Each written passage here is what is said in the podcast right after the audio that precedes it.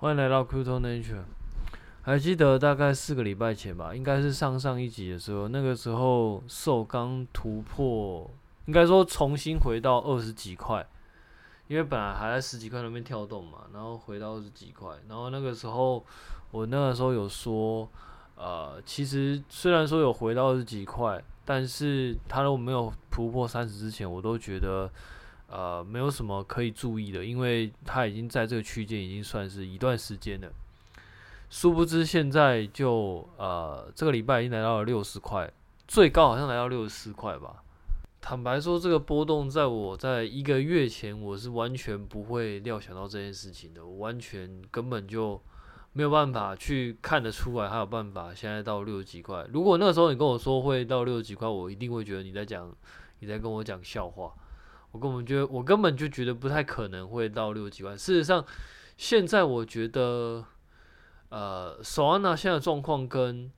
一个月前甚至两个月前，其实状况应该没有差到，就是没有差别到哪里去啊。目前在 Breakpoint 里面发出的改变里面，我个人觉得可能差别比较大的，应该是 Firedancer 的 release，呃，也不是 release 啊，就是进入 Testnet 的这个这件事情，但。呃，Firedancer 的发展其实已经就是已经走了一段时间了。然后如果有听我们之前集数的，我应该有大概讲了一下，应该是有啦。我记得我有讲了一下 Firedancer 大概的状况。然后因为我那时候我去看他的 source code 嘛，诶，我我我有点忘记我到底有没有讲，我应该是有讲吧，因为我自己是有去看他 Firedancer 的 source code，然后我应该我记得我好像有分享一些我自己对那个东西的看法。当然，那个时候其实一般现在也一样啊，它并没有 release 全部的 code，它只有 release 大概一部分 code。那这一部分的 code 其实简单来说，它大概着重处理的都是在进入验证，就是 verification 打包交易之前的那些部分，它尽可能让，比如说你啊、呃、一些垃圾封包在一开始的时候就把你踢掉。也就是说，它就我自己的观察而言，它比较像是。在前处理，就是还没有进入那个验证，也还没有进入确认你的交易是不是成功之前，就是还没有出进行交易打包之前的一些前处理。如果我们把这些阶段当做前处理的话，那它在前处理的部分就会先去。看看这些交易是不是合法的交易，然后有没有一些垃圾交易，在一开始就把你把它去掉，甚至一些重复交易，一开始可能也会在这个阶段就把你去掉，不会等到要打包的时候才发现，哦，原来这是重复交易。因为你越早发现这一些不不算合规的交易的时候，你花的代价就越少，因为你如果你越到后面，你花的资源就越多嘛。那如果你有办法在越前面就知道这些交易其实是。不合法的，甚至它可能是本来就应该被剔除掉的，那你就不应该让它留到后面再剔除，因为这样的话你的代价就会越来越高。因为可能你在前面，你可能一进去可能两 millisecond 就发现，然后就剔掉，那你所花可能就两 millisecond。可是如果你等到就是交易处理的那个阶段，你才发现哦，原来这个交易是有问题的，那个时候你再剔除掉，你可能就会花十到甚至。二十几 millisecond 左右，那那个时候你其实就花的代价就会可能是在前面剔除代价的好几倍以上。那呃，我自己觉我自己看起来，它的扣主要都是着重在这个这些部分啦，所以它用了很多尽可能将传输的部分变得非常的轻，就是每一个验证节点在这一些资料传输的部分，把它优化到一个极致。它后面的部分，我目前看起来。应该是跟传统的那个 Solana 的 Validator 的 code 其实应该没有，目前我看起来没有什么差别，之后不一定啦。但是至少我目前看起来是没有什么差别。那但是在前面的部分，它做了很多优化。它在所谓 Fetch 的阶段，它做了很多剔除掉可能是不合法的一些交易，然后它也用了很多新一代的，也不能说新一代，就是。它将这些传输的部分，就是像 TCP 或者说网络连接的这些传输的部分，把它优化到一个极致。那这个也就是为什么我会觉得，如果你需要在同样的 TPS 的要求之下，理论上这样子的配置会让你的所需要的 CPU 的运算量可能会下降，因为它让很多。处理传输部分所需要的 CPU 的指令应该会降低，因为它在呃底层的部分，它用了很多相对来说更底层的机制。谈到这个机制之前，我们就要讲一下我们以前应该在很早很早以前吧，我我们有讲过一个东西叫 BPF，然后后来又变成 eBPF，但是这个 BPF 跟 eBPF 跟 Solana 的那个 country 其实也有很大的关系，因为 Solana 用的东西叫 RBPF，哦、如果你有发觉到的话，因为三个都是 BPF，那 BPF 是什么呢？BPF 就是一个，它叫 Berkeley Packet Filter 的一个，应该是在呃一九九三年发表一个论文。那在这个这个论文发表之后，在我记得应该是二零一几年的时候，Linux Foundation 就有就是开发这样的技术在 Linux kernel 里面。然后它的作用呢，其实。你就把它想成，一般来说，我们就是外国旅客要进来我们国内，或者说我们要进去别国的时候，我们会经过海关，或者是说他他会经过很多道关卡，那然后你要办签证啊，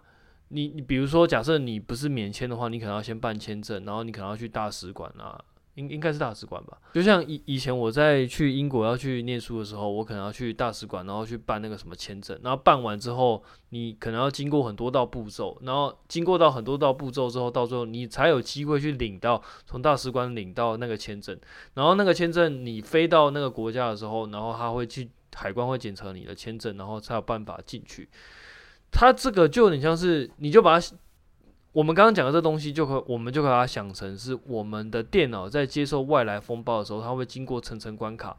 那这个层层关卡呢，它其实会经过很多道手续，然后这些手续呢，其实就所谓的 TCP/IP Stack 啊。只是我不太不太想要讲到很 technical 的东西，因为我知道现在有很多小朋友，其实他们已经对于 TCP/IP 到底在里面到底做什么，其实已经。应应应该已经没有什么太多具体的知识了，所以我尽可能不去讲太多，就是用这些名词带过。反正就是它会经过很多道关卡，比如说它可能会有四道关卡。那这四道关卡里面呢，它同时间会，因为比如说就像我们。进去别的国家的时候，你可能你的签证会进到政府机关嘛？那进到政府机关之后，然后再转到民用机关，也就是说所谓的学校或者说其他单位里面，他们才会知道。那呃，反过来说，在电脑其实也是一样，它它的政府机关比较像是 kernel space，然后一般的民用机关比较像是 user space。所以当你的风暴进去的时候，它会先跳到从硬体里面，然后经过层层关卡，在 kernel space 里面去做一些动作，然后到最后再把。他觉得这些东西是合法，然后解析完之后再把它放到 user space 里面。那 eBPF 呢？它其实就等于是帮你这个呃民用机关去开一条特别通道，你直接告诉那个政府机关说：“诶，哪一些东西我要，哪些东西我不要。”然后它就可以在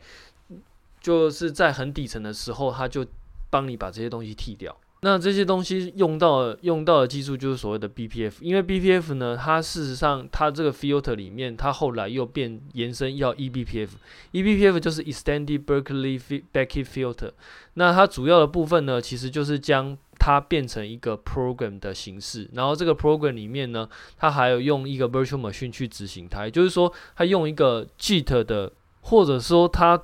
之后变成用。Just in time 的 compile 技巧，然后动态的去执行这些 program，所以你可以用软体的方式去定义说，诶，哪一些封包我需要，哪些封包我不需要，去在那个 kernel space 里面去进行这样子监听动作，甚至去过滤你的封包。那呃，它里面用到的语言，其实就是我们在呃在 Solana 里面那个 Solana 的 virtual machine 里面用的 R。RBPF 它的那个里面的语言是相同，只是说在 Solana 里面我们是用 Rust 去执行这样子的动作。也就是说，其实 Solana 在天生在设计的时候，其实就已经有用到这样子的东西。那结合我们刚刚之前讲的，为什么我说 Firedancer 主要它的目的其实是在传输的部分，它其实就是用了很多这样的技巧。它在传输的时候，它尽可能用呃 BPF，甚至结合 BPF 的。更上更 advanced 的技巧叫 XDP，就是 Express Data Path，然后用这样的方式去结合 Fire Dan Fire Dancer 本身的那个 fetch 的部分，那在尽可能早的时候将某一些不合法的风暴直接剃掉。那我我们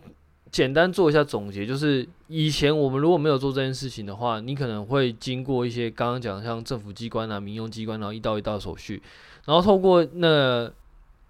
XD SDP 或者是说 BPF 的方式，你可以。建立一个快速通道，那这个通道里面，你直接告诉他说：“诶，你到底要过滤什么样的东西？”那直接在等于是在硬体或者说更前端的部分，就直接把某一些东西把它剔掉。它之所以可以减少一些 CPU 的使用，就是你不太，就是你会呼叫到的 code 会变得相对来说比较少。然后，因为它用的执行的东西其实都相对来说很底层，比如说像 C 的语言，那很多东西也直接变成一个 binary code。所以相对来说，它的效率就会比你在 user space 去操作这些东西来的更有效率，也更简洁。因为普通假设我们在 user space 去操作 kernel space 的东西的时候，其实就有点像是你今天一个民用机关，你要跟政府机关去讲，你要申请某些东西的时候，你你你一定有申请，你如果有申请过一些公文的话，你就知道非常麻烦，就是你要。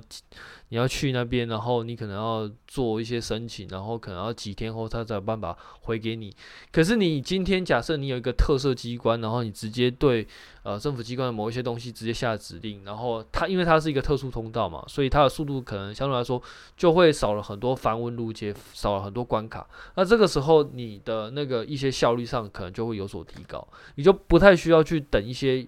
无谓的时间。OK，这个是 Fire Dancer 的部分。可是因为 Fire Dancer 的部分，其实我们以之前就有讲过这件事情。那其实它开发也不是最近的事情，所以坦白说，我不我不觉得这个东西的它的改变有这么大啦。那另外一个比较，我觉得最近可能相对来说也是发生一件可能也有改变意义的事情，就是那个也在索安娜里面有一个钱包叫 Backpack。那这个这个钱包，我记得以前我好像也有提过，不过我忘记了，因为这个东西我可能没有提过那么的，我可能只有带过而已。那它它其实是一个索纳的钱包，那这个钱包里面它是 Open Source 的，那它里面有用了一个，就是他自己做了一个技术叫做 N XNFT，这个 S N F T。蛮有意思的就是说，他把 NFT 的方式做成一个 program，那这个 program 可以在他的那个钱包里面去做执行。那我相信这个钱包里面，它的一些东西其实某一种程度上，它比较像是一个 extension 里面的 program，或者是说它就是一个小的 Chrome extension，但是它后面可能会跟呃你的。合约上会有关，所以他可以用这些 XNFT 在他的钱包里面执行。那在他的钱包里面执行之后，这些东西会跟那个智能合约会有联动，就可能可以联动。所以他可以透过这个方式变成一种，你可以在你可以在钱包里面还要一个执行的程式，就是它并不一定会是一个网页的形式存在，它可能在钱包里面就可以执行。那这个 NFT X NFT 呢？我个人觉得，嗯，它可能是方便啦，可是它可能会带来一些呃 security 之间的隐患。但嗯，我暂时间就先不讨论这一块。但是比较比较特别的是，这 X NFT 的 founder，他叫应该叫 Amani Fernate，应该我没有念错啊，不过念错就反正他就叫他大 A 好。这个大 A 哥呢，他其实。以前在阿拉米达里面去，就就是应该是有担任工程师的职位。那他现在呢，在杜拜应该是开了一个交易所，叫做 Backpack Exchange。嗯，其实我对于 Backpack 并没有太多的分享，就是因为这个阿玛尼他的背景确实是会让我有点警戒心会拉起来，因为他毕竟是阿拉米达出来的。那但我不是说阿拉米达出来都是不好的人呐、只是说你知道，就是经过 FTX 事件之后，我对阿拉米达整个组织出来的人都会保持着一定的戒备的状态。啊，他现在又去搞一个叫 Backpack 的 Exchange 的时候，我就会觉得 这个气氛真的非常微妙，因为他他这个新闻出来之后，就有人说他是 FTX 二点零嘛，或者说新的 FTX，或者说什么 FTX。反正就是它其实跟 FTX 抱有很大的呃连接色彩。那确实好像是昨呃昨天发了一个新闻，就是前 FTX 的前法律顾问，那现在也来到了 Backpack Exchange，也就是说他也回到回到 Backpack Exchange 的的这间交易所。其实光是这样子，我觉得他就是像前 FTX 的人出来开另外一间交易所，我自己是觉得还好。但问题是，Backpack 本身其实跟 Solana 又有很强大的连接关系，因为它 Backpack 其实应该已经算是在 Solana 的钱包已经算是 算是算使用者偏高的前几位了啦。也就是说，假设今天 Backpack 它如果再发生一件像 FTX 现在之类的事情的话，我觉得 Solana 大概就真的就。就嗯，就嗯，对，所以嗯，我我一直对于这件事情一直保持着相对来说比较悲观的看法。当然不是说我对索拉纳就不看好，只是说就会觉得嗯，这个真的是一个很微妙的一个状况。那看起来现在这个 Backpack Exchange 可能是真的有办法再开起来。那但我也不会说，哎，这个 Backpack Exchange 就一定不好啊，什么一定要就是一定不能用啊，只是说。我自己会对于这样子的东西会抱一个比较大的，就是我我我我自己的防御机制会开起来了，就会觉得嗯，这个状况真的是太微妙了。不过可能也是我这样想啊，就是可能大至少在市场上，我觉得大部分人应该都是偏乐观看待这件事情。因为现在 FTS 因为 Solana 跟 FTT 暴涨之后，它的假就是以我嗯以十一月。呃，去年十一月多那个时候的赔偿金额来看，或许有机会可以呃完整的赔到当天那个时候的份额。也就是说，假设像那个痛可能就是用零点六的价格，然后一些就是反正你赔，目前看起来就不是用现在价格，是用那个时候的价格，然后用那个 US dollar 的价值去算给你。那呃，以那以当时的价值的话，你或许。以现在状况来说，或许它是真的可以完整的赔出来，所以目前看起来就是蛮多人都蛮乐观的啦。但对我自己来说，我现在就会比较偏保守看待这件事情了，因为我觉得现在的状况变得比较真的是微妙很多啊，尤其是像 Backpack Exchange 会让我觉得更微妙，因为我自己觉得，假设索安娜她自己在发展，那相对来说，他可能就是一个。偏向独立，然后去自己去成长一个状态。但是说实话，嗯、我觉得 Solana 本身在现在发展，它就不太可能独立啊，因为或者说完全，嗯，比较不会受到其他的公司或者说其他的状况去影响，因为它里面应该还有 Jump，然后光光 Jump 就可能就一家了嘛，可能还有那个 Backpack Exchange，那这样的话可能就会有两个。会间接影响到 Solana 的开发，就是整个生态的状况。所以目前看起来，我自己觉得对于 Solana 的状况，我至少在这段时间我会偏保守的看待。因为目前来说，这个状况跟我本来预期的其实已经开始有点落差了。尤其是在牵扯到 FTX 牵就是阿拉米达之类的人的时候，我就会就警备心会拉起来了。当然，对于这些币圈项目，我一直以来都是。看一个是呃比较长期的状况啊，所以相对来说可能就是加码的时候，或者说在就是在投的时候可能会更保守一点。可是我也不会这个时候就把它卖掉，因为跟我之前讲的一样嘛。其实如果你今天看，就是如果你今天认为币圈的东西有机会成为一个做到一个一定份额的时候，其实你现在卖掉就就还蛮奇怪的。然后以我现在去投的部分来说，其实大部分的状况也都还不错，所以真的我我我自己也不太需要在这个时候去自己吓自己啊。只是说，嗯，Solana 现在这个部分真的是我自己会觉得比较微妙一些啦。当然这些东西都是我现在自己的猜测，因为我们还没有看到 Backpay Exchange 的状况，然后也还没有看到它现在整个执行的那个架构到底是怎么样，所以我们现在的东西其实大部分都是猜测而已啦。所以其实还是回到一句老话，反正就是边走边看。那接下来看看事情会怎么发展，然后我们再看看说，诶，我们应该要怎么应对。但目前为止，其实呃，我自己今年在做这些东西，就是在做一些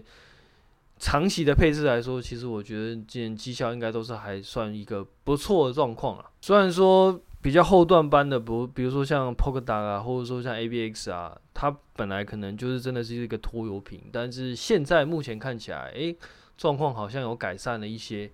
我们可以看到那 ABX 最近它有就是有有拉起一根嘛，所以我觉得诶，好像还好。当然一样，就是我在这边一直都去强调一件事情，就是说很多东西其实啊，它目前为止还是不太适合一般人投资啊，我自己还是这么认为。所以讲这些东西只是单纯分享我自己的看法啊，但是这些东西其实，嗯嗯，对，反正就是不太建议一般人去投这样的东西，尤其是如果你还不是很明白这样的东西到底在玩什么，因为一样啊，就是这样。呃，我目我目前投的东东西虽然说有一些绩效其实还不错，但是它其实随时都会有失败的可能。就像我们刚刚讲的嘛，虽然说索安娜目前看起来好像。至少价格上面来的不错，但是，呃，它其实也有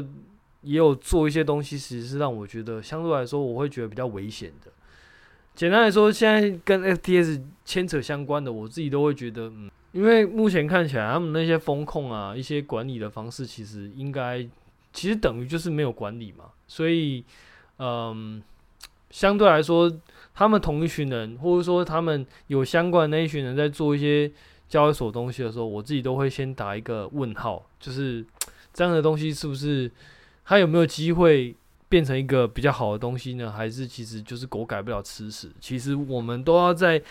经过时间慢慢的看啦。现在去讲说，诶、它一定是不好，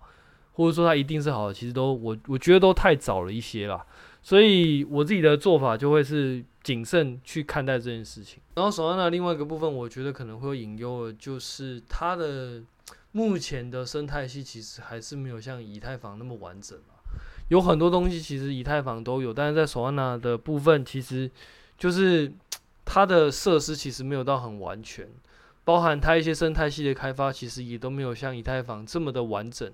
所以我自己觉得目前拉到这个时候，我觉得会有点超乎我的预期，就是诶，它就是它好像冲的有点太快了。因为它其实很多设施其实都还没有跟上，它一些什么 swap 啊，一些东西其实它没有像以太坊那么完整。那 TBL 其实也没有到非常的好。假设你今天用以太坊的标准去看待这件事情，就是因为它，因为你你知道吗？当你的 Solana 价格拉上来之后，势必就会有人进来，会想看看你弄得怎么样嘛。因为大部分人其实都是在。呃，熊市的时候就消失不见，然后牛市的时候又又会看到很多人，然后蜂拥进来嘛。那这个时候他一进来就发现，其实可能索安娜它的基基本设施其实没有到非常好的时候，其实他。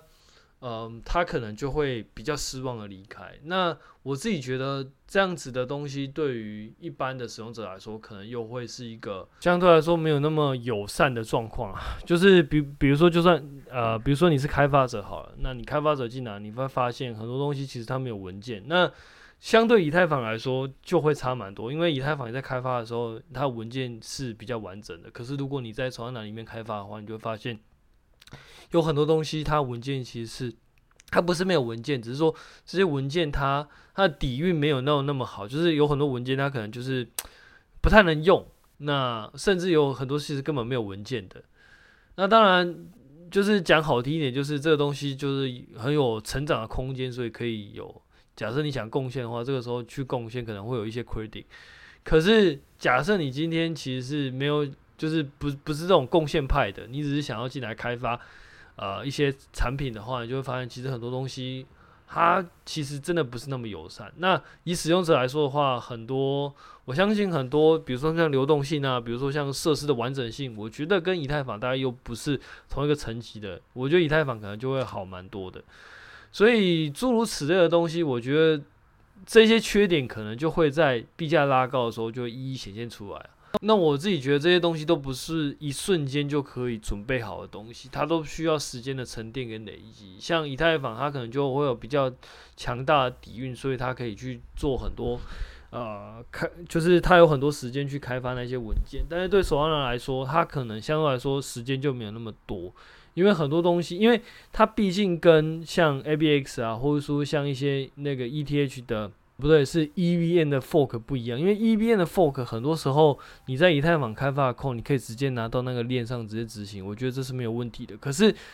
你不是 EVM fork 的东西，你就很难做这样的事情，等于就是你自己要去做你自己的生态系。那因为你没有办法直接拿人家的直接来用的话，你等于就是做一个你自己的生态系。这个东西我觉得会比你直接用 EBN 去 fork 来的困难蛮多的，因为你必须要去打破一些习惯，就是说，诶，你在以太坊你可能这样做，那你你在 EBN fork 里面你可能可以直接做到类似的事情。可是如果你今天来到一个不是 EBN fork 的东西，很多东西你就是必须要去重来，必须要去重新习惯，这是没有办法的事情。因为在 Solana 里面，你用到其实就是 RBPF，就是我们刚刚讲的那个 Rust 的 BPF 的这个 Virtual Machine。那用这样子的 Virtual Machine 去执行的时候，有很多东西其实包含一些 Runtime 啊，其实都不太一样。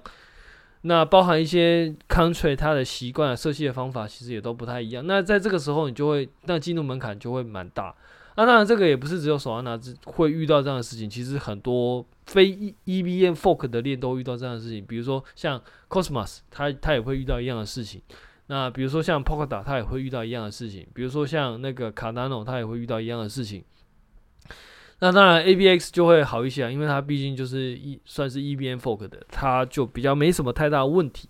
但除了但是除了一除了 ABX 之外，其他都会有类似的状况会发生。但我自己觉得，Solana 的状况应该会相对来说好一点，因为你因为讲坦白一点，你今天有币价拉高，就可能会有钱投进来，那你有钱就有资源嘛。有钱就有资源的状况下，你就会相对来说比较好做这件事情。那如果你没钱，就等于没资源，没资源你要做这样的事情的话，你就困难度就会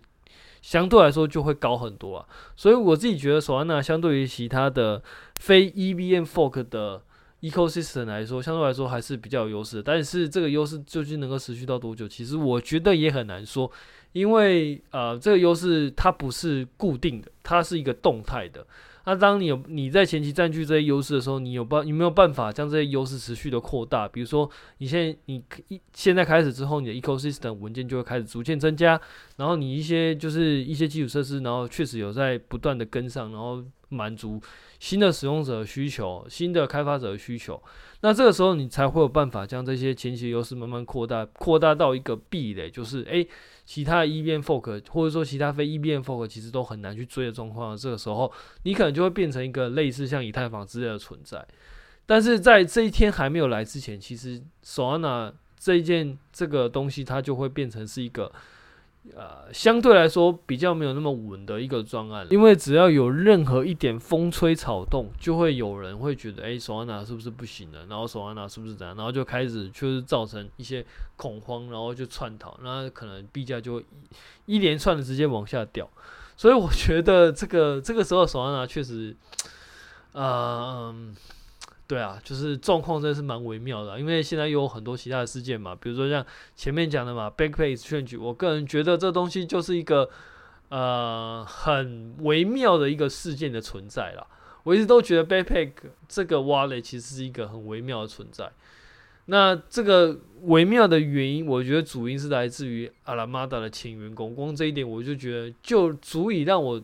提高很多的警觉心啊！虽然说我自己是有在用 Backpack 的 Wallet，但是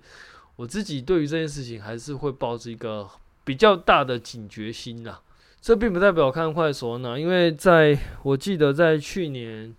十二月的时候吧，我我记得从去年十一月开始，然后就很多人就会开始说啊，这本来哦，你你会看到很多那种就是什么 KOL 啊，在出事之前都觉得哇，那 Solana 很好，是吧？然后结果在十一、十二月那个时候，你就会看到，哎，很几乎台面上每个 KOL，不管你是哪个 K O，每个人都说他已经把手上的卖掉，真的是每一个人，每一个 KOL，就他们都说他们把手上 Solana 都卖掉。其实那个时候真的是一个呃很黑暗的时期，因为那个时候我记得我在买的时候，我在九块多的时候，那个时候在买的时候，真的是就就带着一种很捡破烂的心情，就是。啊，这个东西真的就是没人要，真的是没人要。那个那个时候真的是到哪里大家都觉得 Solana 就死掉了，所以我觉得我自己会希望不要再看到这样的事情了，因为那个时候真的是那个气氛真的是非常非常非常非常非常差。不过希望归希望啊，就是很多东西也不是我们能够去掌握说，哎，它应该会往哪个方向去发展，只能说我们希望它朝着我们想象的方向去发展，但是。事实上它到时候会走向哪边，其实我们不知道嘛。就像我一开始就有讲了嘛，假设你今天在一个月前跟我说手安娜下个月会到六十，我根本就不可能会相信你这种你讲这种鬼话。我觉得它可以破三十，我就觉得已经很了不起了。可是现在最高来到六十四，说实话，我真的是没有办法去预测这样的事情，所以一样就是一边走一边看。OK，那我们就今天就讲到这边，下期见，拜拜。